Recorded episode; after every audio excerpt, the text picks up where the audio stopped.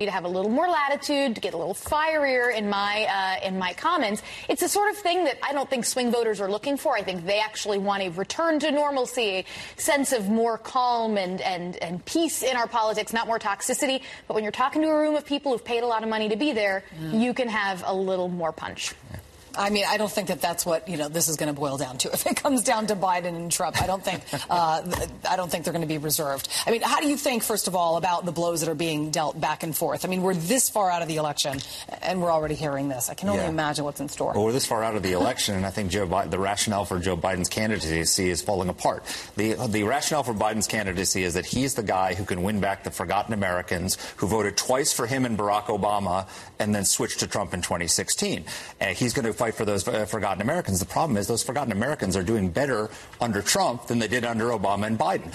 Half a million manufacturing jobs created in the last uh, in the last two years. Uh, unemployment rate for those without a high school education is the lowest it's ever been on record. Six percent wage growth for those people. So if you look at the states that he's got to win back, Wisconsin, the unemployment rate is two point nine percent. Pennsylvania, three point nine percent. Michigan, four percent. Ohio, four point four percent.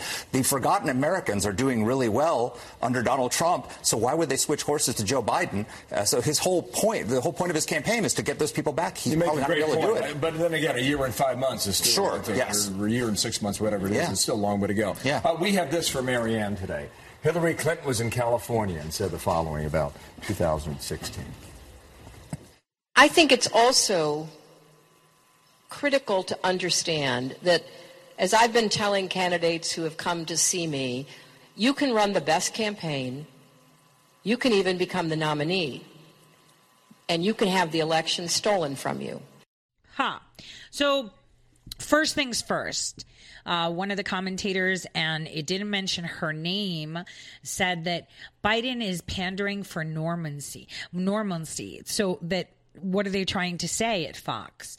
That a presidency with President Trump is not normal? Are we so used to a Gestapo regime, a socialist government, that that's now considered normal? So that's the first thing. The second thing is, after Thiessen made the great comment where, you know, Biden's going to have to win back all those people that left the Obama camp and went under the Trump camp, right? When he made that comment, so rightfully so, because of all the work the president has done with his hands and feet bound because of Mueller, remember, he would have achieved much, much more in the first two years if we didn't have this scandal, if we didn't have the Democratic Party, or shall I say, the deep state, the corrupt fourth unelected branch of government trying to steal the election or try to usurp our democratic process or try try to overthrow a duly elected president. He would have done much more. But here's the thing. Then chimes in another Fox contributor saying, well, you know, uh, he can do a lot within a year and six months. So I'm a little bit concerned at the uh, subliminal, I would say, messages that are coming out. Now, uh, Hillary says it all. They are going by the fact that the election was stolen from them. And what concerns me is, is how was it stolen from her when all they did was try to fix the election? She lost a rigged election. Rigged. She rigged it from the point of trying to get herself cleared quicker for committing crimes, which while, which I will elaborate. She then, in turn, um, attempted with the D N C and Barack Hussein Obama to manufacture a conspiracy uh, between President Trump and his campaign and the Russian government to blame as to why her emails were hacked, what the issue was, and to formulate the notion that our president is a foreign agent or working with foreign agents, so that way they can remove him from the post of president so she can go in.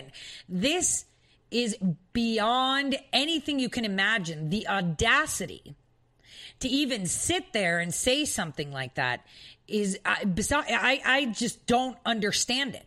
So much has come out. How do you have the audacity to even move it forward? I mean, the Democrats got their response um, Uh, when they tweeted out, they tweeted a, a tweet that they deleted. I don't know if you guys saw that. Uh, the Democrats tweeted out a poll. What they wanted to do was see what people thought. And they got over two hundred twenty-five thousand votes on this uh, when it closed. And the question was, do you want more Supreme Court justices like Ruth Bader Ginsburg, or do you want more justices like Brett Kavanaugh? Now, just so you guys know, the poll was over sixty-nine percent in favor of Justice Kavanaugh. And guess what the Senate Democrats did? They deleted the tweet. They deleted the tweet when it was an overwhelming seventy-one percent um, at the time of uh, the vote closing. This is how they operate. See, this is something they cannot control. They cannot control the results of a natural poll, a, a, a bona fide poll, and one that they haven't paid for. They put it out there thinking that they would be able to, dic- I would say, illustrate how the majority of Americans on Twitter decide that Justice Kavanaugh is not a good Supreme Court justice and that we need more people like Ruth Bader Ginsburg. It didn't work out. Key point here. Why did they put that out?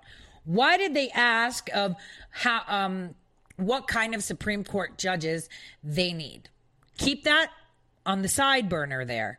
Why would they ask this now? Why? Who is leaving? Who should have left? Who don't we see? Who are they saying we see, but no one really sees? I'm just saying it's a little bit iffy. Let's just leave it at that. So when they're asking questions, we have to ask, why are they asking this question at this time, at this point of, you know, of the, I would say, pre twenty twenty season? Possibly a delay, huh? Possibly. Now, what I wanted to look at with you guys was a tweet the president sent out. Um, he sent this over the weekend. Let me find it. Um, hold on. Let me find it because I just missed out on it. Um, I closed my window by accident where I had it up. So President Trump tweeted out something with a misspelled word, and that is key. So he, mm, where is it? He accidentally spelled stolen with two L's, um, instead of one. Now, I wanted to say that the two L's were not, a, it could have been a typo, but it's really funny how it was announced the minute, you know, right after he tweeted it out, that Pompeo will be visiting with Merkel on Tuesday. Uh, the reason I say this is because stolen with two L's is a very specific um, sweet bread from Germany. Uh, this bread is a festive one. It's like, you know, raisin nuts, kind of like a fruitcake, but a sweet bread, right? And it is for current, for, for, um, I would say, uh, celebrations, um, how would I say it? It's like they break their bread. It's a Christmas thing. It's kind of like a gift thing.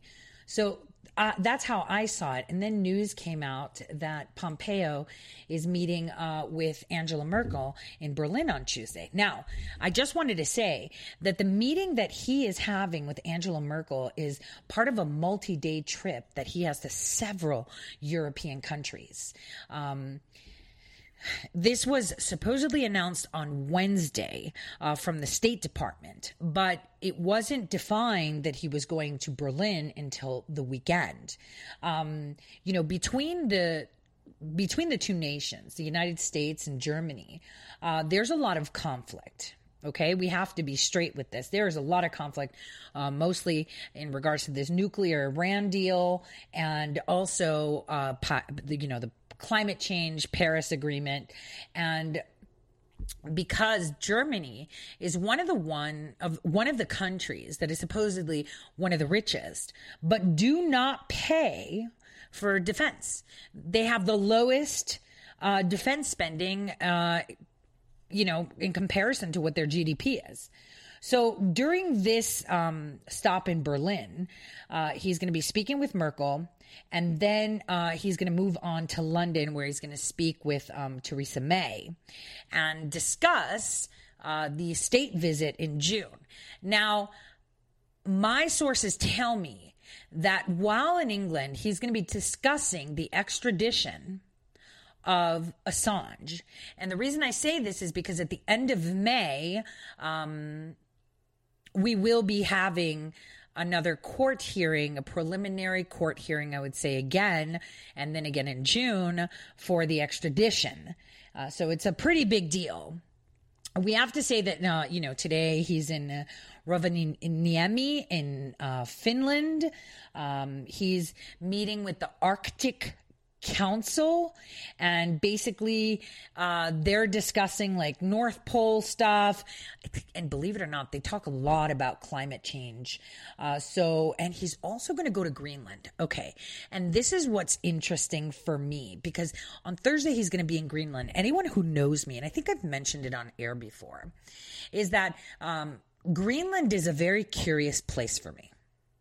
The reason I say this is I've been on almost every continent except for Antarctica, and I want to do that before I expire from this earth. But Greenland has always been a destination I wanted to go to. Why? Because you never hear about Greenland. I mean, you don't. And the flights, like if I leave New York and I go to London, I can get a round trip ticket for like five hundred dollars. Right? And one would say it's due to frequency, et cetera, not so much proximity. But there is no frequency in flights to Greenland, and they are extraordinary in price. So Greenland is curious to me because it seems to like nobody ever talks about it. Like it's a huge piece of land and nobody talks about it. It's all ice. It's all this. So's Alaska. So's Canada. I'm just saying we never hear a lot about Greenland. So I find it curious, and you could say, well, he's meeting with the Arctic Council. So tidying up his week on Thursday, he's going to be going to Greenland because everyone associates it with the Arctic. But it's just curious and strange. I'm still looking into it. I have no sources in Greenland whatsoever. I do have a few in the Netherlands that can, you know, provide me some information. But believe it or not, what's weird is that there's no set agenda or any information in regards to his visit to Greenland um, from the Dutch themselves. So they don't know yet, or they're not telling. Either or, it's just curious. I mean, when have you ever heard, hey, the president is going to Greenland, or the Secretary of State is going to Greenland? I've not heard it before. So it's just a little bit curious, and I thought I'd mention it because I pay attention to things a lot of people don't pay attention to because we follow whatever's in our feed. This is something important. The discussions with the Arctic Circle are important because I do know up in Banno, Alaska, which is where supposedly the North Pole is, and where there's a little town there and there's research going on. There was some commotion a couple of weeks ago for something, and it's a little bit tight-lipped. Uh, that was one of the places that I visited once in my life. You can only get there by plane. Um And um, it's a very small community, uh, very, very small community. Uh, lots of research going on. So something happened there a couple weeks ago that was uh, brought to my attention. And now he's going to the Arctic meeting, which, you know, Russia is part of too, the Arctic Council. So uh, I just want to put it in there, earwig it to you, so you guys have that on your radar just in case something pops up. Uh, we know um, that we've heard it before, and it's not something strange. Yes? So having said that, moving along, I want to point out that what is going on in Europe right now in regards to their elections, in regards to the policies that they're upholding, and into more so the resistance that they are pushing toward independence of the United States from the global um, sector is all tied in together with the petrodollar. There is a lot of stress, a lot of strain. This nuclear Iran deal is coming to the forefront, and the Europeans, for some reason, are really resisting. Resisting to the independence in energy, resisting to the United States contributing more oil, uh, contributing to the energy market more. There's a concerted effort, I would say, in doing that, and a lot of feet stomping and, you know, standing really firm on what the United States should be doing and they know best, which is the attitude that they're portraying in their local media, which is pretty astonishing. Now, on that note, the European news have been almost gloating with the market uh, getting a hit because of the tariffs. So, you know, people are actually in uh, in the European Union applauding the fact that there was a hit in the stock market with this new announcement of tariffs. But remember, I told you over three weeks ago, I told you over a month ago, and I told you just last week before the waivers expired, the tariffs are going to come in hard if China doesn't find an alternate uh, source of uh, oil and gas to diversify and exclude Iran, because Iran contributes to the majority of the crude oil that they bring into their country. And they already had, like I told you, tankers on hold because they had been upticking on their purchases uh, because of the waivers coming. So uh, the Chinese are sending their delegation to the United States. Um, the president has made it clear that he will be imposing new tariffs. Uh, you know, obviously people on the left, um, and specifically I saw Heidi Heitkamp's brother, so disgusting. Like, farmers should not support President Trump with all these tariffs because, you know, that's not patriotic. We have to understand that President Trump on Sunday, when he tweeted, he said he will hike the tariffs on Chinese goods. And China, they say, they rumor to say that they're considering skipping next week's negotiations. Now, the statements were made um, from someone, uh, no source that I have seen yet. Um, And they also mentioned North Korea. And the thing is, the tariffs that the president is imposing on China is telling China that I don't need you to sort out North Korea because there's other people around there that want to help me sort out North Korea. South Korea is compliant. Japan is compliant. And if you want to play footsie with Biden and Hillary because they're pandering to you, go ahead. I will cripple your economy. You either play the right way or you take the highway. That's the way it is. So right now with China, we're coming to head to head. And I warned this, didn't I? I warned this that they would hold North Korea hostage. And they did, because there was a statement. Let me read it out to you. There was a statement um, put out, and it says China's response, a taunting agitprop, ag. agitprop tweet from the editor-in-chief of China's state-owned Global Times. President Trump threatens China while he seemingly doesn't understand how tariffs work. Not sure whether U S public doesn't understand either. China has long ago prepared for the worst. We won't buy this trick. Moreover, he didn't even scare North Korea. So this is coming from state-owned media, the Global Times, the Chinese Global Times. So you have to understand how important this is. This statement is actually very important because China is, is digging their feet down into the ground and saying, well, nope, it's not going to work. It didn't work for North Korea. It kind of did, because they started talking. And when people realize that President Trump has nothing to lose and wouldn't, uh, you know, think twice about bringing the pain, uh, you know, they kind of seceded on their position. Take a listen to what um, Bloomberg says. Hold on. Let me see if I can. Give us a nutshell. What's the latest? So the Chinese have always said that they will not negotiate at, knives, uh, at knife point, basically. And I think there's a lot of there are going to be a lot of voices in Beijing saying that Trump tweeting that he's going to raise tariffs represents a knife point, and that the Chinese are thinking about not going, which would really be a setback, because I think a lot of people were expecting that we would have a deal by the end of this week, potentially. Now, from your experience here, would you expect the Chinese to come through with that and not go to D C unless the rhetoric from the White House is damped down? I think that's a real threat. I think it's very possible. The Chinese, so maybe the most uh, enlightening example is when Trump had that meeting with Tsai Ing-wen, the president of Taiwan. The Chinese just refused to talk until Trump, you know, walked that back. Uh, earlier, when Trump instituted tariffs and threatened to uh, push them up to twenty-five percent, again, the Chinese stopped talking. And so uh, if Trump is going to play the same card, I think it's very possible the reaction will be the same.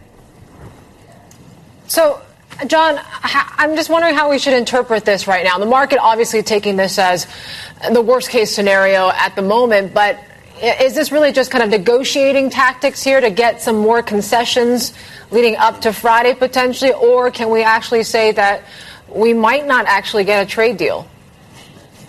So I think uh, it's obviously part of it is a trade is a.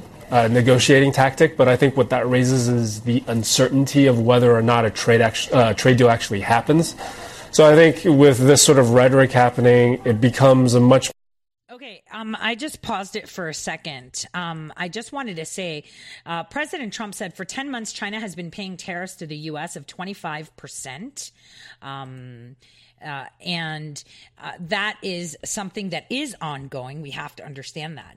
But uh, the Chinese are in a bit of a pickle because they've been holding North Korea over our head as collateral, as a way of saying you either play with us or not. So for ten months, they've been paying tariffs to the U S A of twenty-five percent. That's on fifty billion dollars of tech. Okay, and ten percent on two hundred billion dollars of other goods. Could you imagine how much money we've actually lost? Like, these payments are responsible because, uh, you know, are, are responsible. These payments that they're making right now is why our country is richer, and that we have, you know, um, I would say per se liquidity. We don't really, but it gives the illusion of the country having some liquid assets. So the ten percent is going up to twenty-five percent on Friday. So this Friday, if a deal's not struck, it's going up to twenty-five percent. That's three hundred twenty-five billion dollars on additional goods that China sends to it. Because remember, China has been sending things to the United States with no tariff, zero. So if you get a handbag from China and it's ten dollars in China, there is no tariff on it. It comes in with that ten dollars price bag and you can hack it up. But now we've put it on to uh, twenty-five percent, let's pretend, okay, if it was tech. And that means for that one hundred dollars handbag now, ten dollars handbag, it's now twelve fifty, and that two fifty goes into the pocket of the United States of America. So for every one hundred dollars, we get twenty-five dollars in our pocket. So it is really, really good, because the ten percent, you know, three hundred twenty-five billion dollars of other goods that China sends to us are completely untaxed, but they will. Um, and he will get this done. He will do this. And he even said tariffs paid to the United States have little impact on product cost, mostly borne by China. China has to pay that tariff. The trade deal with China continues, but way too slow, because they're trying to renegotiate. They had like a sweetheart deal. They didn't pay for anything all these years. We'll pick that up right after the break.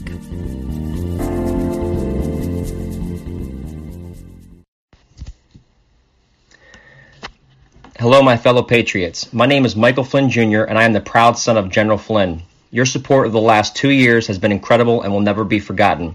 If you'd like to continue supporting General Flynn, you can donate to our Legal Defense Fund. Any donation is welcome. To donate, go to w w w dot mike flynn defense fund dot org. Thank you, and God bless America. How did you become addicted? A friend? Were you at a party and someone said, "Hey, try this"? Then you got the cold sweats and started shaking. And the more you did it, the more it didn't work.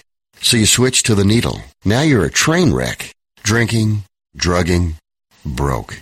Your family hates you. And you hate you. Get out of your hell on earth now. Call the Detox and Treatment Helpline today for immediate help. In many cases, your insurance may cover the costs. We can't guarantee it, but we can guarantee we have what you need to change your life for the better. Pick up your cell phone and call right now.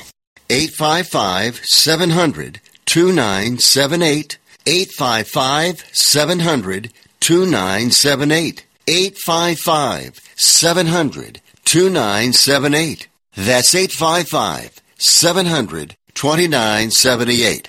Guaranteed life insurance with no medical exam. Sounds great, right? Even better, your rates will never increase and benefits will never decrease.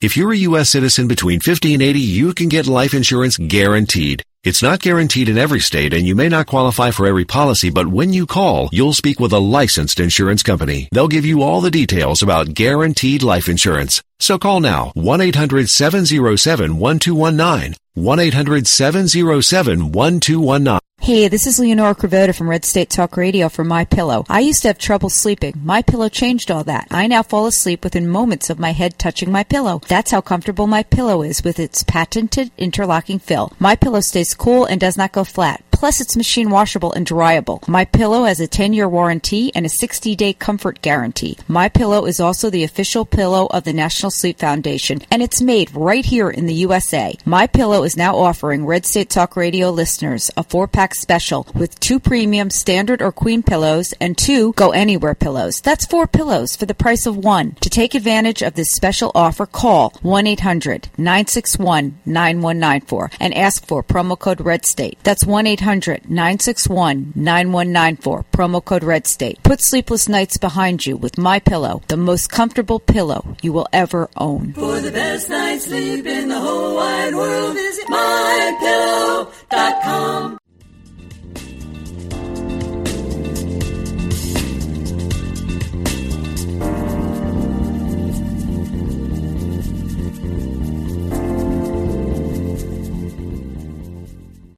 Welcome back, everyone, to the Tori Says Show. I'm your host, Tori. So we're picking up talking tariffs. And a lot of people are, yes, we should do this. We're filling up. We're fattening up our treasury. We're bringing in money. We're boosting our economy. And other people are like, we can't do this.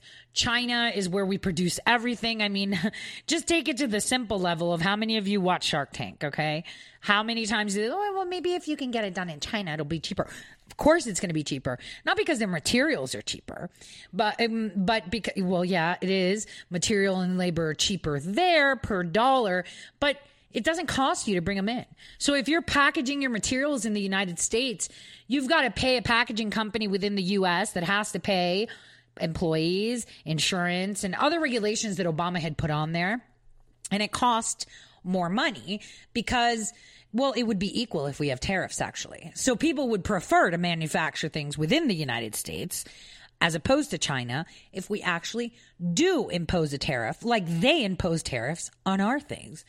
A Chinese person will not buy pencils from the United States and say, oh, they have really nice pencils, because when they bring pencils from the U S, uh, they have a, you know, a tariff on it. So the pencil to be, say it's one hundred dollars for that one pencil, to get to China, the person that is, you know, buying the pencils is paying one hundred dollars, but the con- the, the manufacturer has to pay twenty-five percent of that.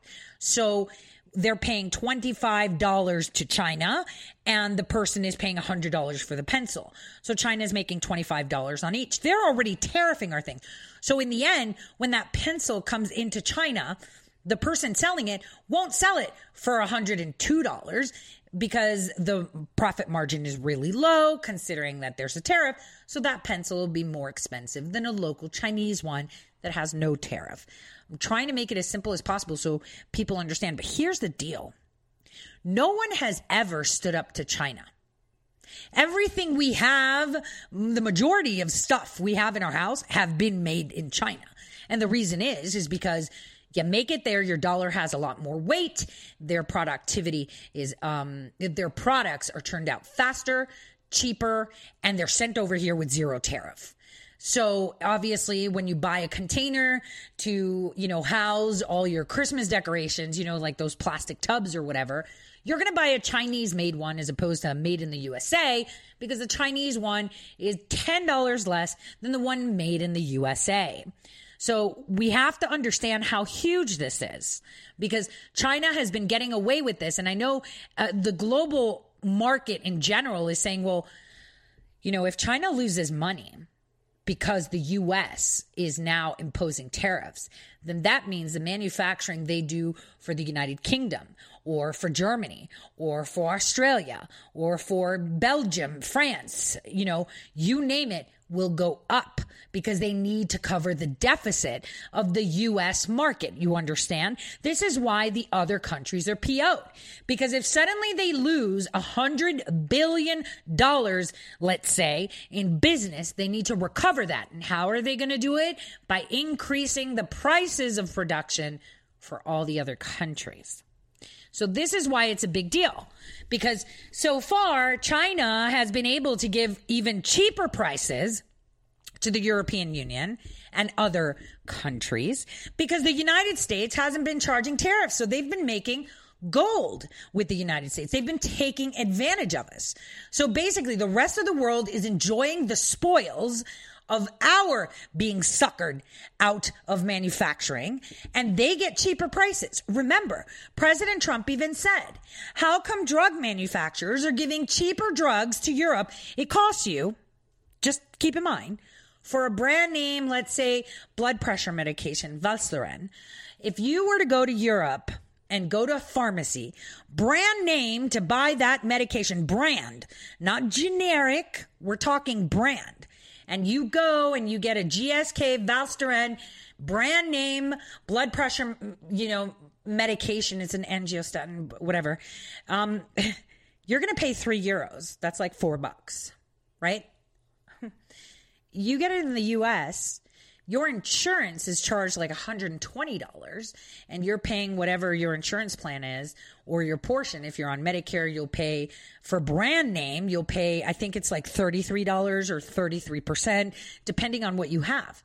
So President Trump even said, how come everybody else is getting all these sweetheart deals on the pharmaceuticals and yet in the U S we're paying out the nose? The reason is why? Tariffs. See, they get, they have this deal with the U S where they literally rape us for money for medications. So because they're making so much money on us, they can give everybody else a cheaper deal. Because the whole point of the United States in the position it was throughout the Obama regime, the Bush forty-three regime, and the plan under Hillary was to do one thing and one thing only, and that is collapse the United States of America. We were going to be the North American Union. How do you do that? You asphyxiate the economy. You asphyxiate the people themselves that are working three jobs and can't make ends meet. You asphyxiate them from getting a simple medication like an EpiPen or uh, blood pressure medication or diabetes medication that is imperative for them to have to survive. You asphyxiate them economically, so they kneel. At the same time, you open up the border and flood the country with illegal migrants that mooch off our system, so that way the federal government doesn't even have money for its own people, let alone for all these illegal migrants. And then you have the perfect conditions to impose a socialist government. This is a colluding plan globally, because in Europe, they've already taken it and they've already accepted it. The people are aware that something's up, but they just don't know because they haven't felt it yet. They'll feel it once the United States implements, right?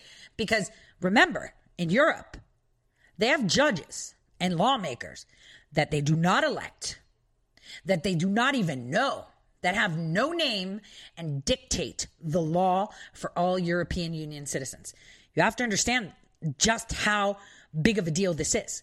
This was a plan to collapse the U S economy, the U S infrastructure, and have the American, the free American, average Joe, average Jane, to kneel down and succumb to socialism because they have no other choice.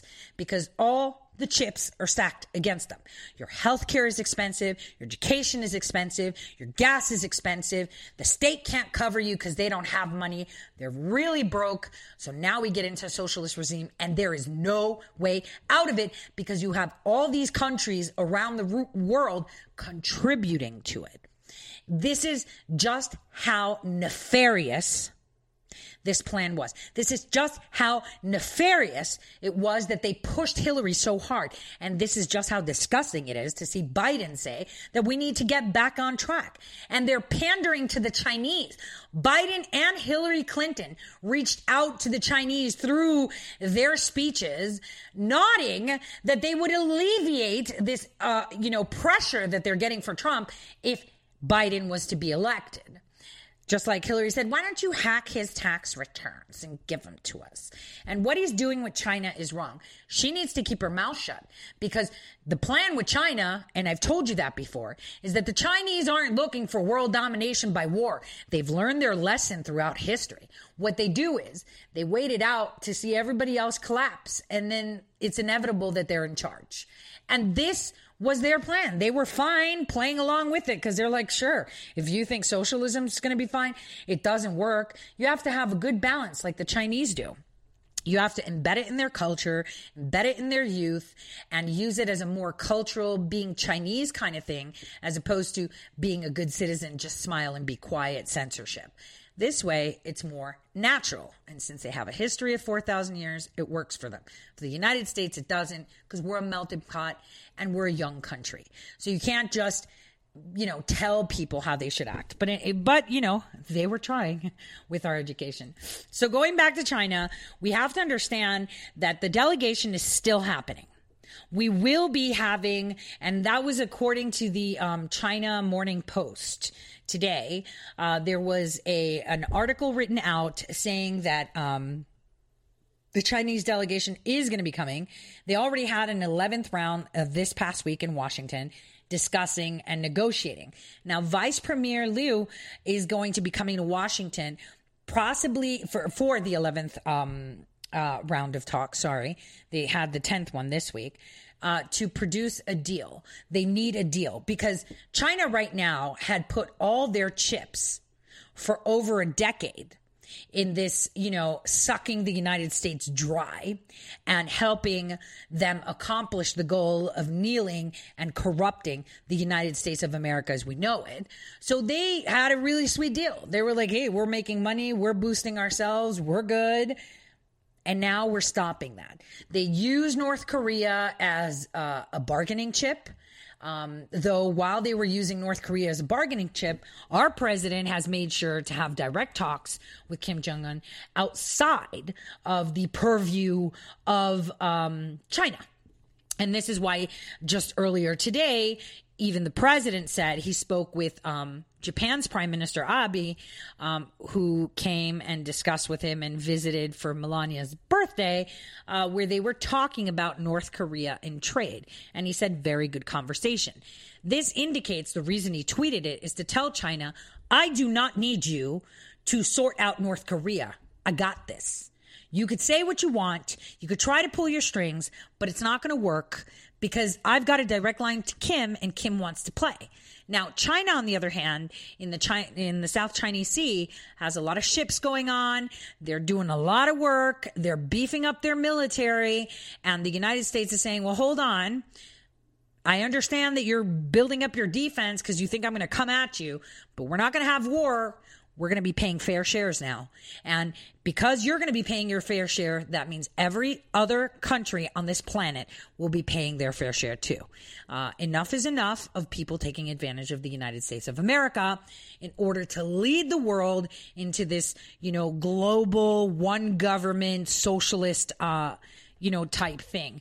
We'd probably see something like, um, you know, factions coming slowly. It's pretty insane. Uh, what we need to remember is that uh, the talks between China and the U S um, have been going on for over a year, this what they call trade war. And People are going to be coming. Don't listen to what they're saying, because the Chinese need this, because they know that President Trump will not bend and he will not yield. Aside from what the other person said, that the Chinese stopped talking because he backtracked. Listen, at that point, they still had the North Korea chip in their hands. Now they don't have North Korea in their pocket anymore. So this is where we take forward. Now, I don't know what role South Korea is playing. I've been, you know, scouring their local media to see what they have to say, any opinions, because the South Koreans tend to align with the Chinese a lot. But I haven't seen anything yet. So that tells me that they're possibly aligning with the United States, because they haven't put out any favorable information for China or saying how wrong it is. But on the other hand, they haven't put out any negative information about this thing either. So, you know, no positive, no negative. So that's curious in itself. How is it that a country that aligns with China, I mean, in South Korea, they even have schools, Chinese schools. Like, you go to regular school in South Korea, and then you have the Chinese Academy too, which is supposedly the good stuff, where you learn Chinese and you're supposedly smarter. So these people align with China from their youth to their business, uh, through and through. And for them not to mention these discussions, that's a big deal. That is a very big deal. So, um, you know, I'm I'm for putting tariffs in, because then that'll pressure all the other countries globally, and we will start to see more fair trade on a global scale. Uh, that's the way it should be. You know, I, I know a lot of people believe in these fair trade deals. Have you ever seen like fair trade coffee? Those are like sweatshops with, uh, you know, perfume and bows and, and ruffles on them. It is the most preposterous thing you've ever seen. I just wanted to say that. Um, I'll get into that uh, at some point uh, at the end of the month, uh, because there's something coming out from Africa in fair trade um, down the pipeline. We're going to have that going. Now, shifting gears, I wanted to say, um, as you know, Mark Morgan has been put up to be the new ICE director. And so while people wait for his confirmation, um, Matt Albence is going to be the acting director. And the president tweeted out yesterday that Matt is, you know, hard, he's dedicated, and he has his full support to deploy ICE to the maximum extent of the law. That means that he is targeting the issues that we're having at the border, which are huge. And I'm hoping this week, I will have it confirmed tonight when we're going to have Cindy Shemp on. Cindy Gomez Shemp actually went to Tijuana and looked into more of this human trafficking. She went to a conference, uh, you know, uh, where Al Otro Lado was, you know, that those lawyer slash activist groups that train and educate illegals on how to cross the border and how to go. Um, I'm going to have her on to do a really good segment on um, illegal immigration. Um So that is something interesting. So we've got this Mark Morgan guy. He's going to be going through confirmation. Obviously, we expect the Democrats to drag their feet, uh, you know, just like they're dragging their feet on aid. Um, it's it's pretty incredible what they've done. Uh, for some reason, the Democrats are demanding that Puerto Rico gets more money, uh, even though they've gotten more money than anyone in the history of a state getting money. Uh, the farmers are asking for help, but it's the Democrats saying no, because they want more money to be given to Puerto Rico. Like, they got ninety-one billion dollars, billion dollars. We obviously know that uh, this past fall, Puerto Rico was raided. The San Juan mayor's office was raided. We're waiting to hear on that. But they got more money in any than any state, and they're not even an actual state, in the history of the United States. Like Florida, he says, according to his tweet, got twelve billion dollars. Texas got thirty-nine billion dollars for their massive hurricanes. But now the Democrats are holding aid hostage to Alabama, Iowa, Nebraska, Georgia, and South Carolina, and North Carolina, unless they give more money to Puerto Rico. This is incredible. Like, what is going on? And remember, the Democrats went on vacation to Puerto Rico. So something's up with Puerto Rico. Can't put my finger on it. Why would you ask for so much money for a non-state that has gotten, you know, for Hurricane Harvey, They got more than trip, almost triple, almost triple. So it's two and a half times the amount Texas got. Can you fathom that? That is incredible. That is simply incredible that the Democrats will hold it hostage. How are they the party of the people? I mean, how does Biden go and campaign as the party of the people when his own camp is trying to kneel the agriculture, the industry of ag? He's killing it right now. And, you know, he wants to kill coal again. He wants to be dependent on other nations again. I mean, how is this guy even running? I just, I just don't understand it.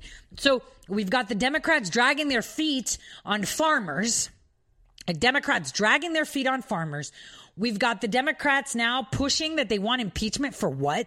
If any impeachment is going to go on, it's about Barack Hussein Obama, and we'll talk about that in the second half hour. So we've got a Texas congressman, Green, right? He says that the only way that President Trump won't be president in twenty twenty is if we impeach him. Yeah, that's the only way it'll happen. But unfortunately, you can't impeach him because he hasn't committed any crimes, no misdemeanors. On the other hand, we could say a lot different for the administration that just came to pass. So look at this. The Democrats are literally telling the world, we can't win this election unless we get him removed as president. What does that tell you? That the people want President Trump. Now, a tweet that he had sent, uh, that he retweeted, that makes one hundred percent sense, uh, by Jerry Falwell. So he said that because for these two years, Uh, with this bogus Mueller investigation, this bogus manufactured rhetoric by the Obama camp- uh, campaign, I would say, Obama administration for the Hillary campaign. He's lost two years of being president. I've said this before. Imagine if he's done this for the economy with his hands and feet bound. Imagine what he would have been able to complete in two years if we had him as one hundred percent president. Because with the Mueller investigation open and the special counsel there, he was running at like twenty-seven percent. He was being president twenty percent of the time, maximum. And I say it's a little bit over a quarter because he traveled, he negotiated foreign relations, you know, so let's just say he did it at a, you know, a quarter of the president he could have been. That means they cheated us after, uh, out of two terms of President Trump. So he said that he would support reparations, and that President Trump should have an additional two years added to his first term as payback for the time stolen by the corrupt failed coup. And he is one hundred. I would support that one hundred percent. Because in essence, our president could not operate as a president. His hands and feet were bound.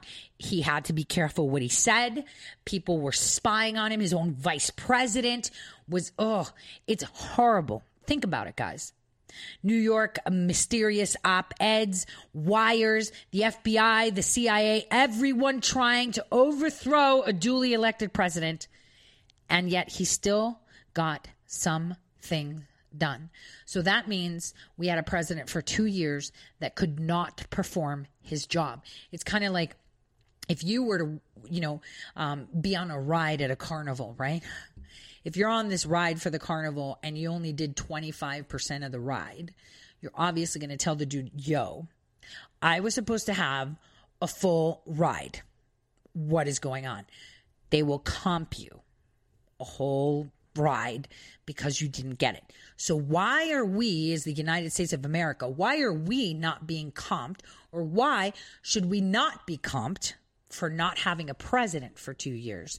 Because they stymied his ability to be president. That's a that's a big, big deal. I mean, he's created two hundred sixty-three thousand jobs in just the month of April. Total, since he took office, he created five point four million jobs under Obama within the first two years.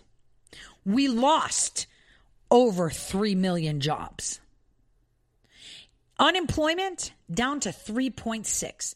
You haven't seen it since the sixties. What is it? nineteen sixty-nine was it that low. Hispanic unemployment, record low.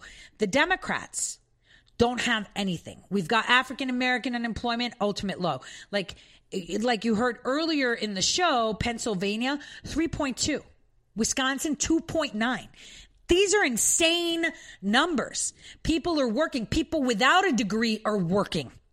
Less people are on welfare. More people are providing. People are buying because they have money.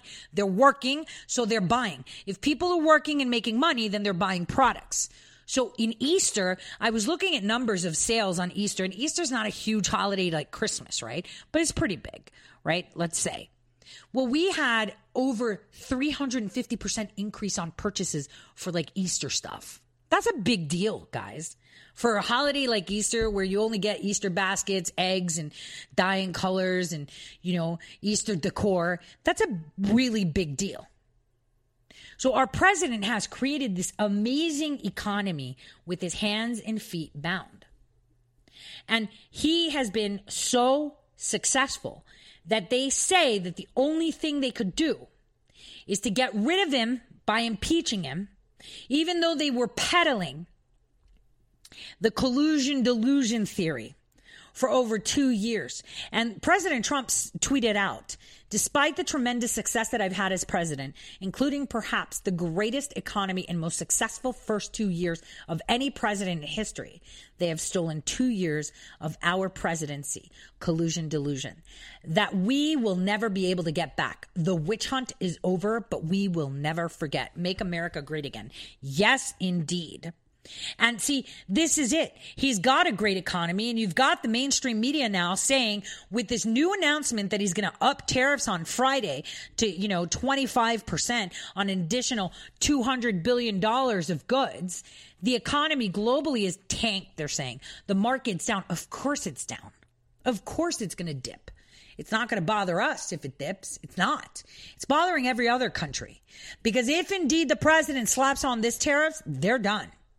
Their prices are going to go up. Their goods being imported from China are going to go up. They're going to have the problem, not us. That's the thing. So the United States for years has been losing close to a trillion dollars a year on trade, a trillion with China a year. So eight years of Obama, that's eight trillion dollars of deficit in trade. We lost it. We could have had eight trillion. And with China, we lose five hundred billion dollars in general. So we're not going to be doing that anymore. And he said that. We're not going to be doing that anymore. It's America first. America first. So after the break, we'll discuss how Obama lied and got caught. And how he may indeed be going for impeachment. And how Comey's indictment will be announced this week. Possibly on the eve of the day he's going for his stupid town hall with Anderson Cooper. See y'all in a few.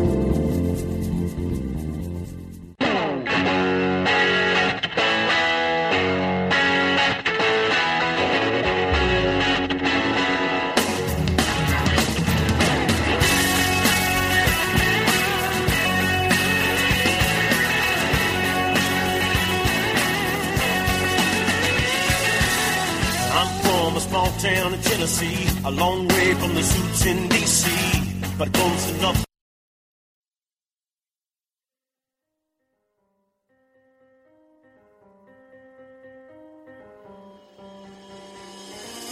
Welcome to Red State Talk Radio.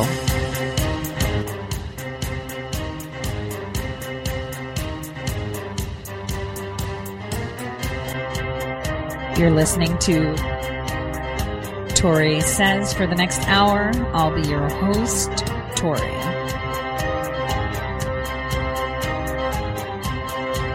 We'll be discussing news, foreign and domestic, unfiltered news.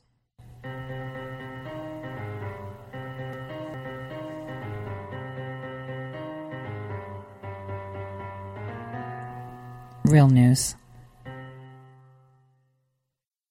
Welcome back, everyone, to the Tori Says Show. I'm your host, Tori. Uh, this is the second hour, and thanks for tuning in, as always, on Red State Talk Radio, twelve to two Eastern Time, Monday through Friday. So before we head into, like, the deep state local stuff, I just wanted to finish off on the global side of things. I wanted to let you know just how fake news works. Do you know how many short-range missile launches we have within the United States for training? Tons of them, almost on a daily basis. You know how sometimes in California, people think they're U F Os, but then they're like, oh, they're just short-range ballistic missile tests, you know, that the Air Force or the Navy or the Army are doing, right? Well, take a listen to this clip about, uh, it's from the Russian Times, um, and what they say after our president stated that he spoke with Putin in regards to North Korea. Missile tests over the weekend have failed to trigger the fire and fury one might have expected from Donald Trump. U S. Secretary of State Mike Pompeo, though, insinuated that Russia played a role. Right after he spoke with Vladimir Putin, he made the decision to take these actions. Uh, we're still evaluating uh, the appropriate response, uh, but I want everyone in your audience to know we're going to exhaust every diplomatic opportunity there is. R T's Igor Zhdanov looks at why the response has been so muted. Korea, a country that says it doesn't want anyone paying attention to what's going on there, yet at the same time secretly can't get enough of the spotlight. Look, a test. We did a test. Deadly, scary missiles. And everyone did look. And also glanced at Donald Trump, the aficionado of name-calling, expecting one of his North Korea one-liners like these. Little rocket man. Madmen out there shooting rockets all over the place. He is a sick puppy. Rocket man is on a suicide mission for himself. Rocket man should have been handled a long time ago. Yet everyone expecting a measuring contest was in for a surprise. Test, the missiles, and even the size of Kim's button don't seem to bother the White House anymore. So we still believe that there's an opportunity to get it negotiated. We hope that this uh, act that he took uh, over the weekend uh, won't get in the way. We, we want to get back at the table. Anything in this very interesting world is possible, but I believe that Kim Jong-un fully realizes the great economic potential of North Korea and will do nothing to interfere or end it. He also knows that I am with him and does not want to break his promise to me. Deal will happen. Now, okay, let me go through this again. Is it about North Korea? Check. Is it about something militaristic? Check. Is Trump still the president of the United States? Check. So what's wrong? Well, it could be about the timing and the fact that the once-hate duo is turning into a love triangle. A couple of weeks ago, Russia's President Vladimir Putin had his first ever meeting with Kim Jong-un. And among other things, the North Korean leader asked Putin for this. Chairman King asked me directly to tell the U S about his position and about the questions he has in connection with the situation on the Korean Peninsula. There's no way of telling if Vladimir Putin has passed the message on, but he certainly had the perfect chance. When Trump dialed him last week, and they stayed on the line for a good ninety minutes, North Korea definitely being among the talking points. So when your relationship is going downhill, maybe it's a good idea to get a third opinion. All right, so let me just talk on that for a few minutes. So, see, this is how people listen to sound bites like this, and this is how C N N runs their show, too, by indicating some truths, but without telling you what's really going on. I've said this before. North Korea does not move without China's say. China was the only country that was giving, was trading with North Korea. Let's remember that. Was the only country trading with North Korea. North Korea was essentially a subject, in a sense, to the Chinese. Now, what happened last week? Yes, Putin spoke with North Korea. Yes, Putin spoke with the president. And yes, Putin actually went to China too. So they're all talking because they know Trump will not step down. And North Korea wants their independence. And this is what our president's tweet saying, that they know how good this would be for the North Korean economy. He knows how he can participate in the global economy, and he wants that, and he will keep his word to me. Because the Chinese are influencing, and Trump is like, what? They're telling you they're not going to what? Ship you rice? I'll ship it to you. Don't worry about it. They're saying they're not going to buy this from you. Don't worry about it. The U S will buy it from you. Don't be their slave. We need independent countries. We need competition. We need everyone to play fair and stay true to their own country as well. This is how you make the world a better place. By letting Ghana be Ghana, by letting Nigeria be Nigeria, by letting North Koreans be North Koreans, or becoming just Korea again. By Russians being Russians, Germans being Germans, not everybody being the same. Diversity is what drives innovation. Diversity is what drives competition. If there is no competition, there is no innovation. Why innovate if you're not competing for it? Why innovate if there's no stride to it? If we're all tan with, you know, green eyes and brown hair, and we all say the same thing, speak the same thing, wear the same clothes, what's the point of changing it? You're just content. There is no harmony. There is no embracing your culture. I mean, you go to France, it doesn't even look like France anymore. Now with Notre Dame gone, that's done. Greece doesn't look like Greece. Spain doesn't look like Spain. Like, what happened to Madrid? These are really important factors on a global scale that this president is trying to provide independence to countries and break these unhealthy dependent relationships. You know how they say if you're in a relationship with a man or a woman and you're like completely dependent on them, it's not love or it's not healthy. Have you ever seen, uh, like I've had unhealthy relationships where I'm friends with people that are just super toxic. Like anything they say to me is like condescending or, oh my gosh, you got fat. Oh my gosh, this. And I still keep going back for more. And you're like, why do you put yourself? It's kind of because you need their approval, right? It's it's happened to me. It happens to everyone. I'm not ashamed to say it. Um, that's the same thing that's happening here with countries. The bigger countries know better. And the most, uh, I would say, prime example is that video that was taken down where Macron was literally pleading with the Saudi Arabian prince, the crown prince, saying, you should have come to me. I told you. You should have talked to me. We would have gotten this done. Yeah, yeah, yeah, you told me. He was independent. No more bullying, because this is bullying. This is complete and utter bullying. What they're doing to our president is complete and utter, utter bullying too. So shifting gears, let's get into our local politics. Let's get into our local things where we've got them going to work, saying that, you know, oh, here's the deal. We're going to have to understand that President Trump is going to be impeached for whatever A B C reason, right? Um, we need to touch on that. We need to elaborate on it. Um, oh, before I forget, I totally forgot. So you know how uh, there was a statement out by John Bolton. I totally forgot this. This is really important that we understand this. So um, on May fifth, right, so this is Sunday, Ambassador Bolton said, which, by the way, Bolton, I like him, his mustache. I don't do mustaches like that, but he scares me. Like, he is a vicious little dude. He's like one of those firecrackers. Um, scares me in a good way. I know that he'll be doing his job, but he is one of those black, white, done. There's no gray area. Anyway, uh, he made this statement. He said, in response to a number of troubling and escalatory indications and warning, the United States is deploying the U S S Abraham Lincoln Carrier Strike Group and a bomber task force to the U S Central Command region to send a clear and unmistakable message to the Iranian regime that any attack on United States interests or on those of our allies will be met with unrelenting force.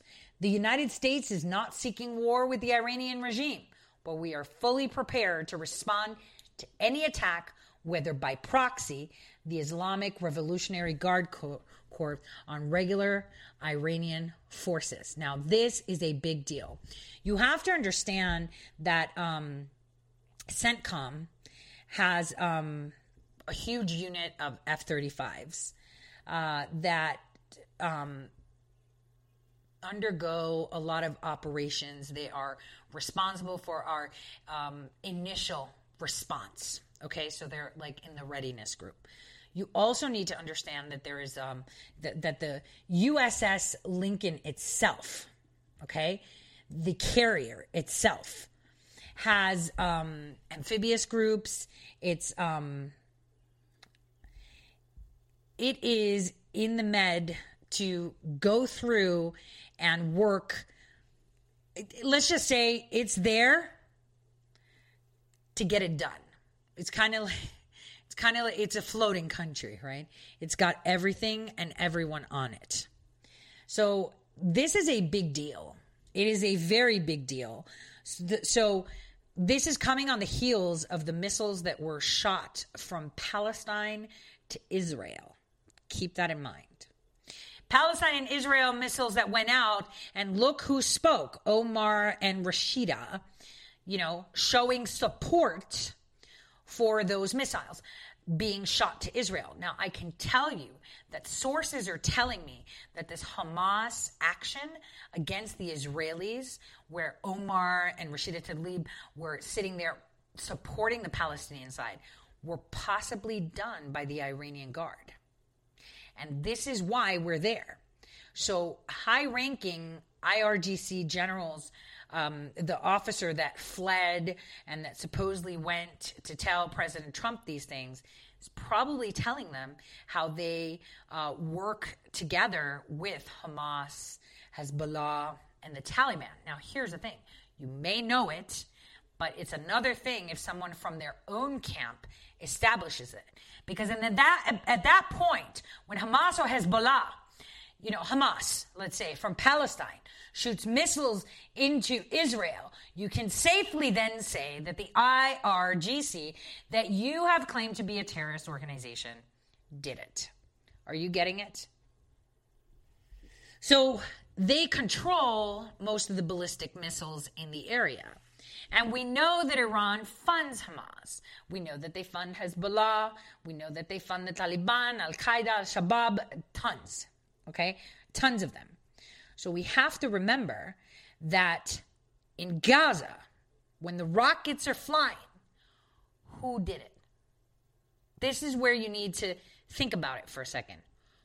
Who did it? Who shot that? Was it Hamas? Or was it the I R G C pretending to be Hamas? Or was it Hamas with money from the I R G C?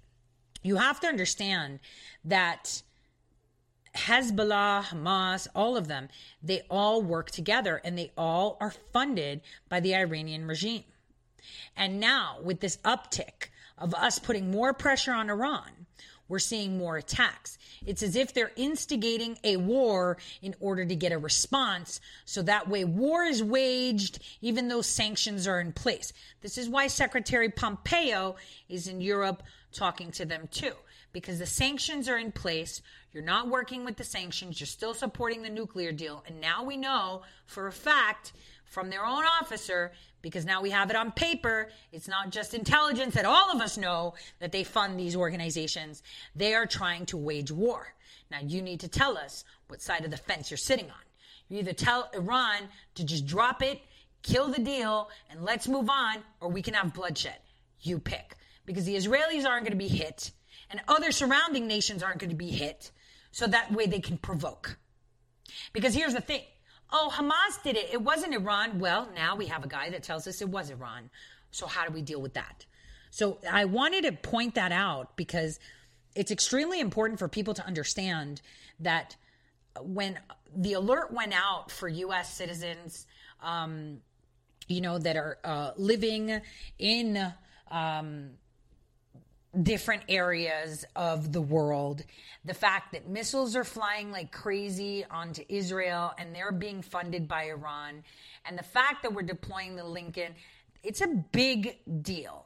This is where we're war ready, and we've got, you know, Bolton issuing that, and then we've got Pompeo in Europe, which is, he went there for the Arctic Council and is bouncing throughout the E U before he finishes his Arctic Council round in Greenland.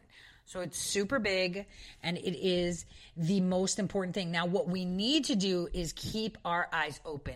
See something, say something, especially if you're in the area of Minnesota, North Dakota, Nebraska, where you have the high population of these ISIS recruits in Michigan.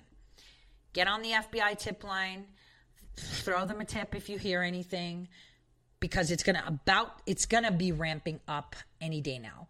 Okay, so enough of the global stuff. Let's get into our local stuff, because there's so much global stuff, and it's so important that we understand as a country where we stand. So we understand what our president is doing, right? This is why I had to point that out. All right. So getting on this, what we need to understand is they can't impeach the president, even though they want to, because he didn't really commit a crime. Now, the Democrats are playing really, really dirty. Like, we have seen dirty play, fixing elections, Obama telling, you know, illegal aliens that they can vote, you know, on a side thing. But the Republicans, too, are in on this. And we need to fix that, because if they don't hurry up and come up to the plate, the Democrats will steal everything. They're doing that as we speak. So it is really important that we get the Republican, the establishment Republicans, on board with what's going on. It is very important. Now, Obama. So now we know that Barack Hussein Obama knew everything about this mid-year exam, knew everything about Hillary's emails, lied about it. He also knew what they were doing to President Trump and his campaign. He also withheld it during the transition period and refused or did not or omitted to provide a defensive briefing to him during the transitional period. In fact, they used their five, then nine, then fourteen plus one eyes programs globally to continue their spying activities or manufacturing of data outside of the scope once he was elected. Uh, that way they can cover their tracks. Hence, the fancy E O that he put out in regards to obtaining data and spying in December of twenty sixteen that totally went undetected. Now, here's where it gets funny. Do you remember how President Obama was like on air and he was saying how he had no idea, no idea about Hillary's emails? He didn't know she used like a private email. He's never heard of that before. Okay. Do you remember how, um, you know, Hillary wouldn't give her server? Um, Obama was like, oh, you know, that never happened uh, because... You know, he literally himself had said that, you know, he said it on the news that he, you know, found out that Hillary Clinton was using a personal email. Like, he literally said that in the news. And what does that mean if your president says something and it's a lie? Right? Your president is literally lying. How can you prove that your president is lying? You prove your president is lying by showing that he knew about it. And how do you prove it? With emails. Because he had those emails. He knew about it. So basically, when Judicial Watch filed for uh, information, right, they found that the F B I, specifically Comey, said that they had searched the White House emails and actually found Hillary Clinton personal emails to Barack Hussein Obama. So, because here's the thing. He said he never, he didn't know about her personal email, yet he was corresponding with her on those emails. And Priestap had said that. Like, he said that, um, you know, they had found them. And this is, like, documented. And Priestap had to give that information because Judicial Watch had filed for it. So we know for a fact that there were emails, and specifically there were emails talking about confidential information, guys, too. That's pretty incredible. If you think about it, right? Here's a president that lied to everyone saying he didn't know, yet the White House had those emails.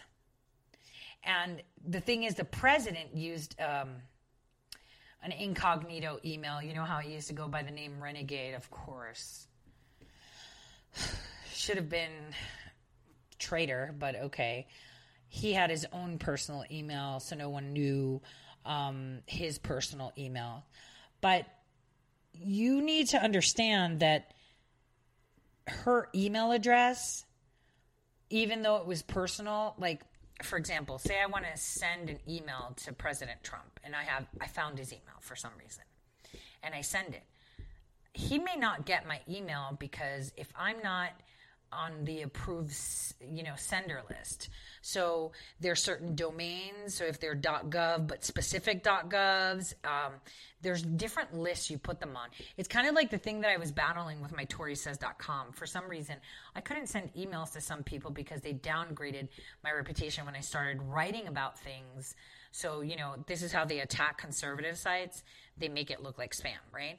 So uh, basically, if I was to send an email to President Trump right now, it might go into spam because I'm not whitelisted and I'm not blacklisted. I'm spam listed, or I could be blacklisted because my domain has no business emailing the president and it'll be seen as junk and they'll blacklist me. So Hillary Clinton had her own personal email and it was literally added to the White House server. Are you guys getting this? It was added to the White House server to be allowed to be delivered to the president. So aside from the fact of him saying he didn't know, which is a lie, because he responded and communicated with those emails, and now we know that, he also had her email added on the list to be able to email him. Do you see what I'm trying to say?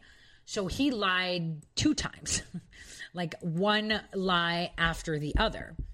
So that is a that is a really, really big deal.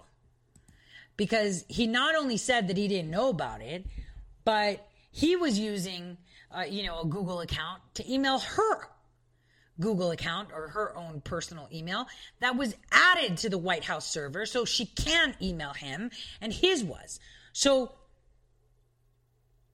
someone has to understand that, you know, if you're using a Gmail and you're sending an email to the White House, you can't just send it. Because you'll go through one hundred fifty filters. I mean, how many spam messages do we get that say Gmail, Gmail, or Yahoo, right? It's not a legit domain. It has to be, the sender has to be legit.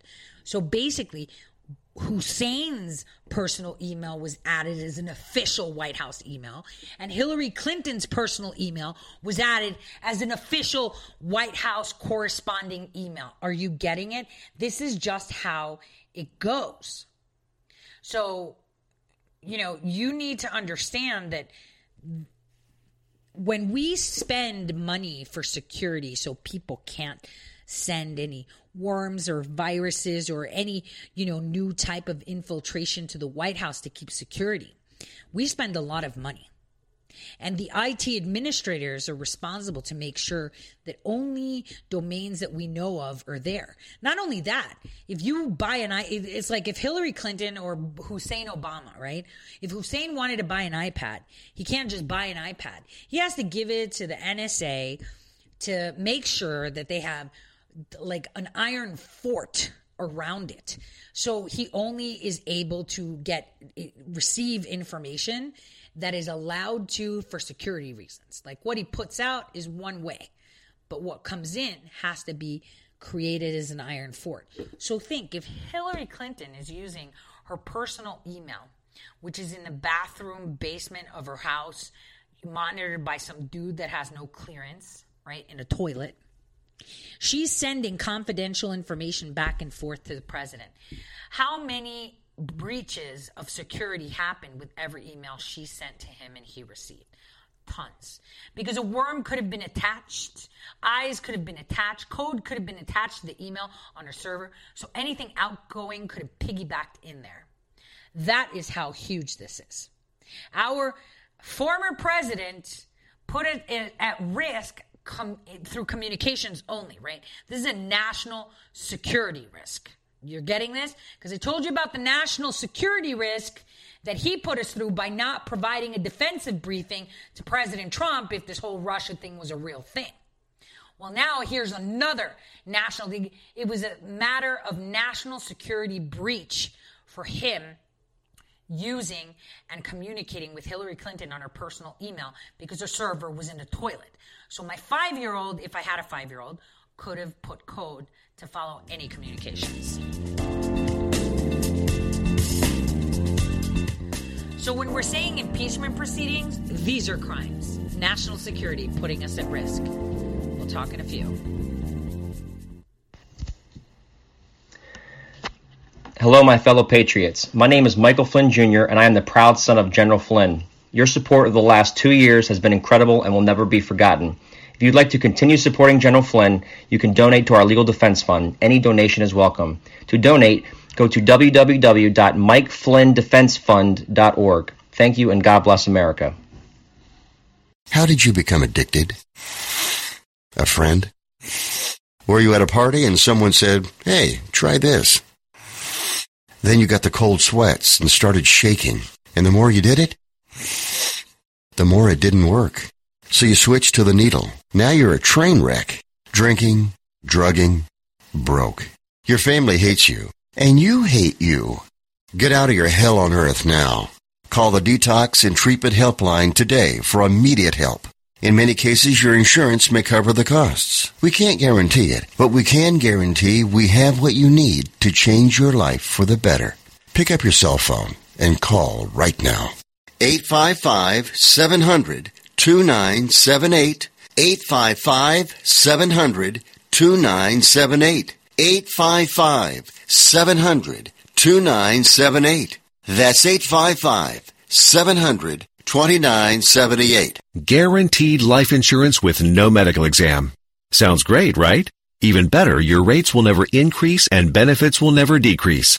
If you're a U S citizen between fifty and eighty, you can get life insurance guaranteed. It's not guaranteed in every state, and you may not qualify for every policy, but when you call, you'll speak with a licensed insurance company. They'll give you all the details about guaranteed life insurance. So call now, one eight hundred, seven oh seven, one two one nine, one eight hundred, seven oh seven, one two one nine. Hey, this is Leonora Cravota from Red State Talk Radio for MyPillow. I used to have trouble sleeping. MyPillow changed all that. I now fall asleep within moments of my head touching my pillow. That's how comfortable MyPillow is with its patented interlocking fill. MyPillow stays cool and does not go flat. Plus, it's machine washable and dryable. MyPillow has a ten-year warranty and a sixty-day comfort guarantee. MyPillow is also the official pillow of the National Sleep Foundation, and it's made right here in the U S A. MyPillow is now offering Red State Talk Radio listeners a four-pack special with two premium standard or queen pillows and two go-anywhere pillows. That's four pillows for the price of one. To take advantage of this special offer, call one eight hundred, nine six one, nine one nine four and ask for promo code Red State. That's one eight hundred, nine six one, nine one nine four, promo code Red State. Put sleepless nights behind you with MyPillow, the most comfortable pillow you will ever own. For the best night's sleep in the whole wide world, visit my pillow dot com.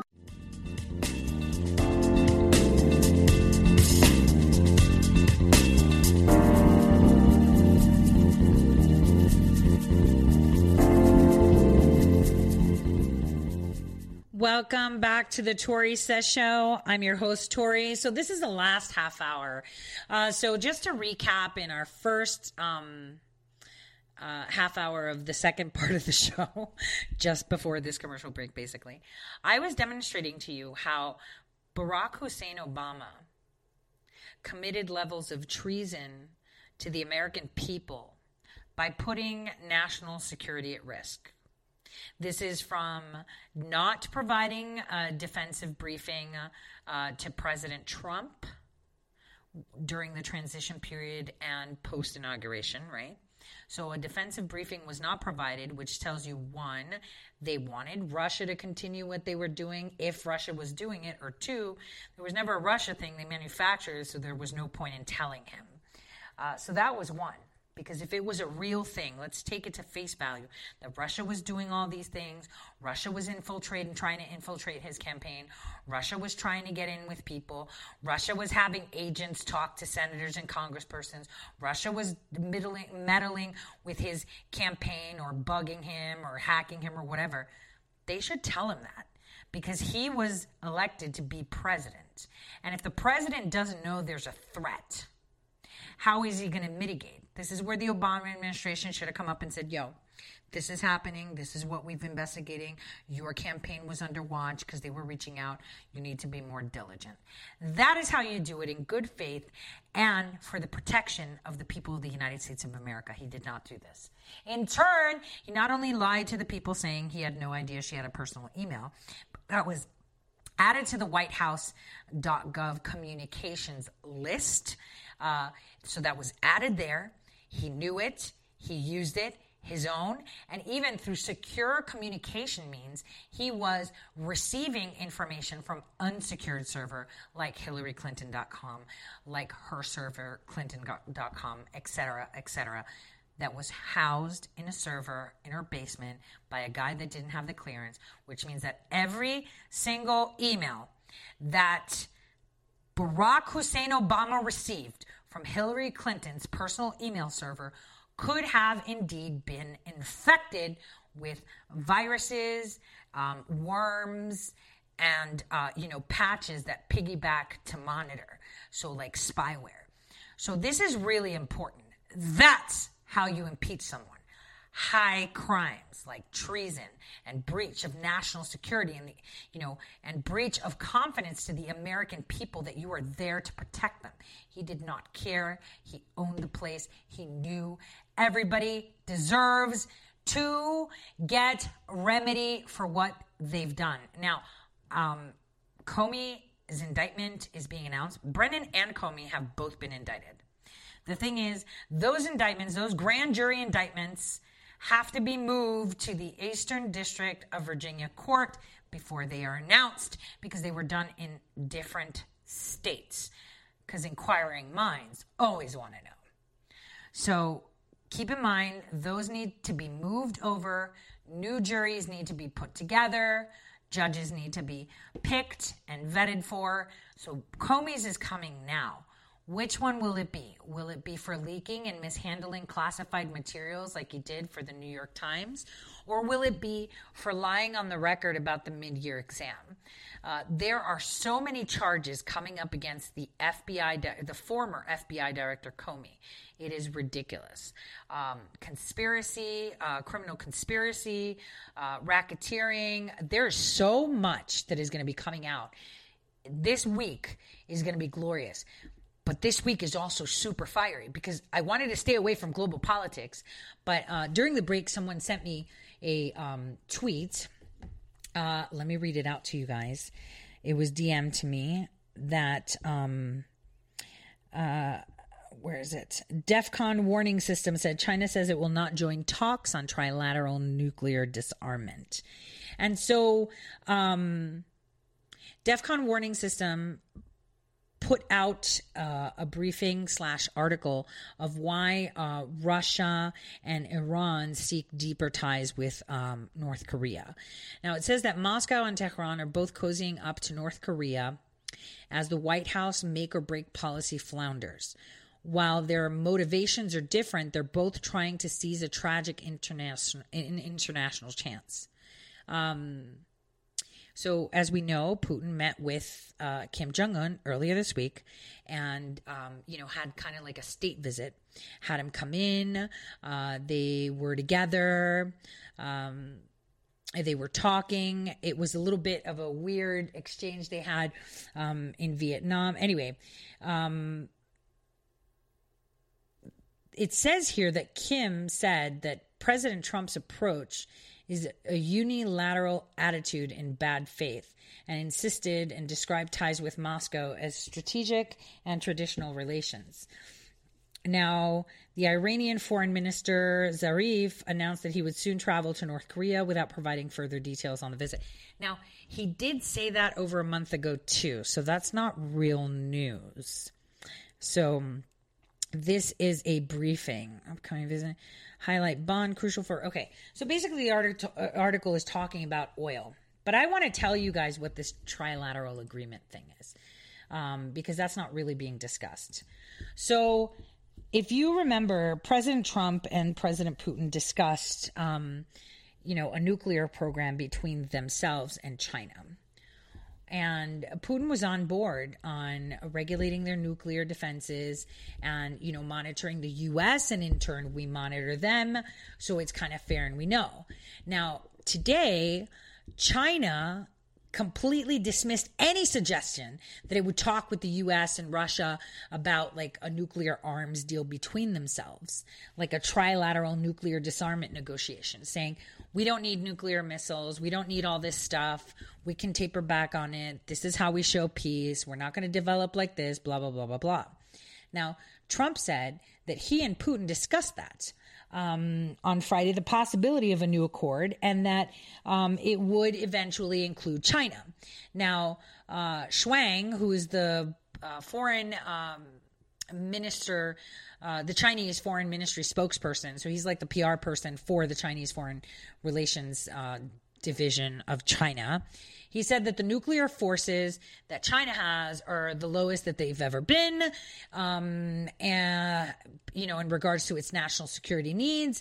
And they um, can't be compared to the power that the United States and Russia have, meaning we're small potatoes. Why are we going to get into agreement with, with Russia and the U S? They're the two big nuclear powers. Let's not forget Israel, too. They've got like eighty-four nukes. That was the last report.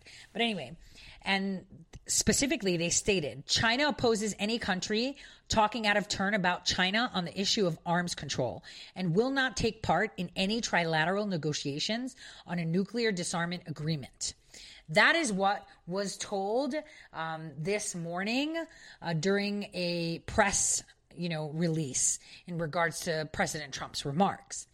And, um, to continue, they made it clear that China has always advocated, um, you know, prohibition um, and destruction of nuclear weapons, that they're always like, no, we don't need nuclear stuff. But they also believe that countries with the largest arsenals have a special responsibility when it comes to nuclear disarmament and should continue to further reduce nuclear weapons in a verifiable and irreversible manner, creating conditions for other countries to participate. So basically what China's saying is like, listen, man, I've got like five nukes. America has fifty. Russia has fifty. I'm just saying numbers. Why am I supposed to be included in this? Russia and the U S are the big boys, so they need to talk nuclear stuff. They need to talk disarmament because we're small potatoes and we don't have enough. So in two thousand eleven, there was a U S-Russia arms uh, control pact limiting um, deployed strategic nuclear weapons. Um, so how many they can have out in the ether, like on their subs or on their or on their ships or on their aircraft. That was done in two thousand eleven under Obama, and it expires in twenty twenty-one. Now, it could be extended by both sides for like an additional five years if they want. But without the agreement in place, which is expiring in twenty twenty-one, it'll be harder to kind of discuss and um, find a common ground uh, for uh, disarmament in the future. So that's a that's a pretty big deal. And I really wanted to step back from the global politics on this, but I had to mention it because here's the thing. The initial, um, I, I like I told you, a listener sent it to me by D M, but I follow a lot of accounts um, for news, and guess who was the first one that wrote it up? Africa. Africa is talking about it. And so for me, that's a little bit curious that they're involved with nuclear energy. Don't you guys find that curious? I find it curious. I find it curious that Africa is um, publishing articles about nuclear energy and how that's going forward with China. Now, China making this statement is not out of turn or not unwarranted. It would be kind of like, yeah, China has a lot of nuclear weapons. The thing is, how many do we know they have? So based on what we know they have, they don't have as many as we do. They don't have as many as Russia does because we already know what everybody has. So China is basically saying, um, why are people suggesting that we're going to get into this? No, nobody tells us how to defend our country. We're Chinese. We do everything our way. Nobody tells us to. And we're always about less nuclear weapons. And you guys who have the nuclear weapons should be talking. It's not a coincidence that this is published today and talked about today and put forward today through a press briefing, obviously fed by the global news, fake news networks during this press briefing because they were asked about it, hence why they made a statement about it, right? Because they want to paint it as if our president is going to war with China. One with tariffs, killing the markets. Now you're going to war. Now we have ships deployed, and this is happening. And now they want to paint the picture that Russia, aside from being a middleman, right, with North Korea and making side deals with North Korea, supposedly, and Moscow working with Iran, when they aren't, they're actually direct competitors. Hello. But they're painting the picture as such, so people say Russia is a threat. Now, Russia is a threat. They are, or they have a formidable army. They've got money. They've got nukes. They're the only country on the planet that owes nobody anything. So they were, they are a supposed threat. But unlike China, Russia likes to play the game. Russia wants to be independent, and Russia wants to compete. The Chinese want everybody else to compete with each other. They're going to stay separate and let them all fall apart and die, and then they come into play. That's how they work. North Korea is owned by the Chinese, okay? Owned. Russia has reached out to North Korea. The U S has been reaching out to North Korea. North Korea has been reaching out to the U S through Russia. There's a lot of harsh words being said. It gives it a, a, a mystifying type of scenario of what's really going on here. And then we have Japan putting their foot down and China throwing tantrums. So we've got a lot on our plate right now. For some reason, trying to skew that Russia is the orchestrator here of making talks with the Far East fail, which is not true. Um, and we have China, who's who's very upset because it's the first time in over three decades that are that they have pressure being put on them economically. Like, they've been completely independent because they run the manufacturing industry globally. So what the president is doing is putting huge economic strain on, on the Chinese, and they are not liking it because then their economy is not going to be reflecting the growth that they're supposed to be having. They're really hurting right now. So if anything, like President Trump said during his campaign, the only actual enemy that we have that is a big threat to the United States is China, because they helped collapse our economy, and you can only use leverage, which hurts them. And where do we hurt the Chinese? In the pocket. And once you fix that, once you get it done with the Chinese, and you guys have a, you know, an agreement on how these tariffs work and how it has to be fair, it will then have repercussions to the rest of these globalist nations, such as the European Union, who will have economic repercussions because of the new forged deals and trade deals the United States has with China. Because China was able to give them lower priced goods, lower prices, lower manufacturing, lower on distribution, everything, because the U S was picking up the bill. The Chinese products in the E U have a tariff. There is a tariff for the E U. There is a tariff for Africa. There is a tariff for Russia, but there's no tariff for the U S. Since there's no tariff for the U S, they don't care that they have to pay tariffs somewhere else because they're not that high, and the U S is the majority uh, that gives them business. So keep that in mind. So global news dominating, but local is going to be explosive this week. We have the Comey indictment coming. My assumption is it's going to be done on Thursday morning right before the Anderson Cooper interview, if not earlier. Maybe Wednesday, and that's why he's going to go Thursday and kind of explain how it's unfair that he's being charged with these things. I mean, you're being charged, dude. You're done. They're going to try to spin it. They have been sitting down and spinning it. Um, all last week and this week uh, in private talks from my sources that I know of with Comey in regards uh, to his grand jury indictment, in regards to his testimony, because they want to spin it in a way that the president is now getting back at Comey for putting in Mueller, or he's getting back at Comey for, you know, um, doing this whole Russia collusion thing. He's getting back at Comey. So they're seeing it as revenge. And like I've said, I played you that clip a couple weeks ago from President Trump from like the eighties where he's like, revenge, I believe in it. I believe that it's an eye for an eye. But here's the thing. He had no intention of continuing the parody or continuing the issue of lock her up with Hillary or anything like that. He was ready to get hit the ground running and start working. And he told every Republican and Democrat in the House and Senate and within the federal government, if you can't be impartial and if you can't get on board with America First, you need to leave. People didn't like that. People didn't want to leave. So then they threw in Mueller and they continued the story. So now it's game on. This is halftime and we're on. And so right now we have this indictment coming through. They're already discussing how they're going to spin it. They're uh, probing with little words in regards to Comey, watching the discussions, watching how it's going forward. You know, we have this fake subpoena trying to hold our attorney general in contempt of court, and they are desperate. They do not want any of this coming out. They know the indictment is coming this week. They are losing the game. I mean, even in their town halls, like, is anybody even watching those? I am not. I am not. But I heard Cory Booker on, I was in at the hospital uh, yesterday for the majority of the day, and the T V was on somewhere or someone's phone, iPad, I don't remember.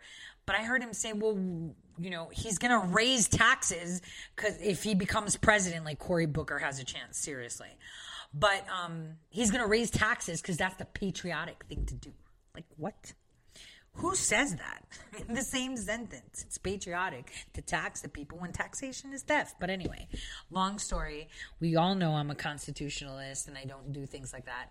I, I don't. I don't like tax. Period. Um, but here's where they are. They are in full panic mode. We've got senators on both sides of the aisle, congresspersons on both sides of the aisle within that Mueller investigation. This is why they need all those documents. They need all that evidence. They need all the interviews. They want everything. Why? Because they need to mitigate. They need to know what we know. They need to know what we have. And they know Mueller can't tell us. And they know anyone working for Mueller can't tell us because nobody wants to lose their pension. Nobody wants to lose their job. And the N S A is all over this. They probably have microphones stuck in their brains to monitor them. This is how ironclad it is. They cannot get the information. They are in full panic mode. And they're like, what do they know?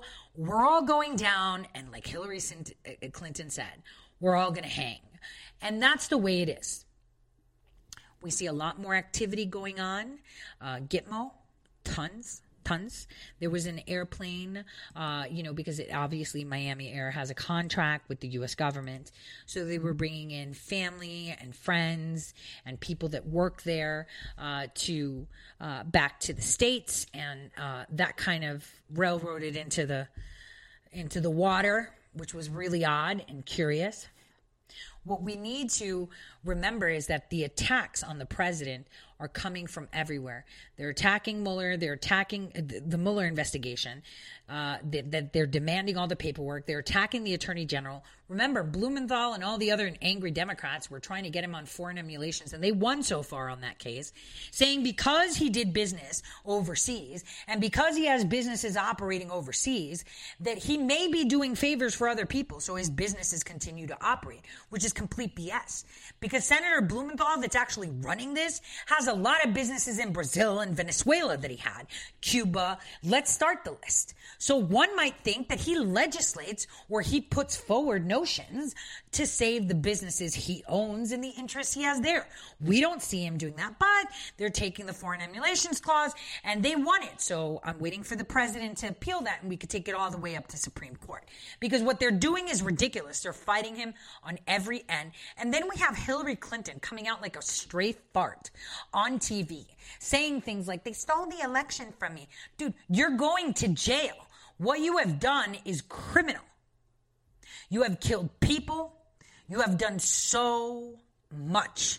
Can we start with Vince Foster? Can we can we can we get going with Haiti? We've got so much on this woman, and she has the audacity to speak. And the thing is, when someone has the audacity to speak out like that, like, how do you refute that? Like, how do they go down? People will then say, oh my gosh, they attacked her, like, totally fake. And it's like, but it's not. The women she threatened that were having sexcapades with her husband, right? The women she probably eliminated, boiling bunnies and killing pets, paying them off.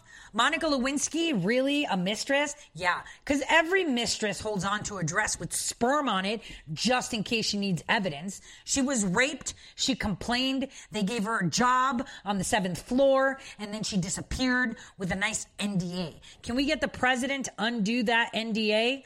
Can we get the president to undo what Congress did during that impeachment hearing and silencing Lewinsky? Can we get that? Because Lewinsky, writing the book, talking about these things, she could save face, because every woman can understand that a man of power like the like Bill Clinton, with a wife, like a witch of Hillary Clinton behind him, knows that you would sell your soul like you like she did for silence. Because that was the right thing to do. She was a government servant. She was ordered to. We get it. But why not undo that? I mean, there's a clause there. Monica, if you're listening, if you hear this, why not? Tell the people the truth of who these Clintons are. Tell them what he did to you. Don't talk about it like you were his mistress, because you weren't. You know that. We know that. I'm a woman. I'm telling you that. There's no way. I'm not going to go have an affair with the president of the United States and hold on to a dress so I can have proof and show it to people like, here it is. No, she was raped. These are, these, the Clinton cartel, the Obama cartel, Bush cartel, they're all cut from the same cloth. There's actually research from a little girl who's like twelve that links all the presidents of the United States, aside from President Donald Trump, and then uh, that Dutch guy, Van Van Buren, that was a president of the United States. Only those two people are not from the same bloodline. Are you getting this? Even Barack Hussein Obama is linked to every other president. There's there's there's like legit genetic research that was done, that they all come from like the same type of family. So they're all kind of linked together, related, which is pretty weird, right? So all these cartels that have come and gone at some point are linked together, and they're all bloodbound, let's say. Right? All of them are bloodbound. And they obfuscate what the real issues are on a global or galactic scale, let's say. Well, we need to understand, for the first time in a very long time, we have a president that is impartial, a president that is for the people. Not, he's for his country, for the people, for freedom, and also giving the hand out. He's giving his hands out to other countries to prop them up so they can be free as well. This week will be a week to remember. A week to remember. Because for the first time in a very long time, people will be held accountable for the crimes against the people. And that could be national security. That could be on many facets. But this is only the beginning. And watch them come out with more attacks on a global and local scale as they panic. They will start making less sense. And everything will make more sense to you now that they make less sense. On that note, I wish everyone a great evening. From everyone here at Red State Talk Radio, God bless. See you, same time, same place, Monday through Friday, twelve to two Eastern Time on Red State Talk Radio.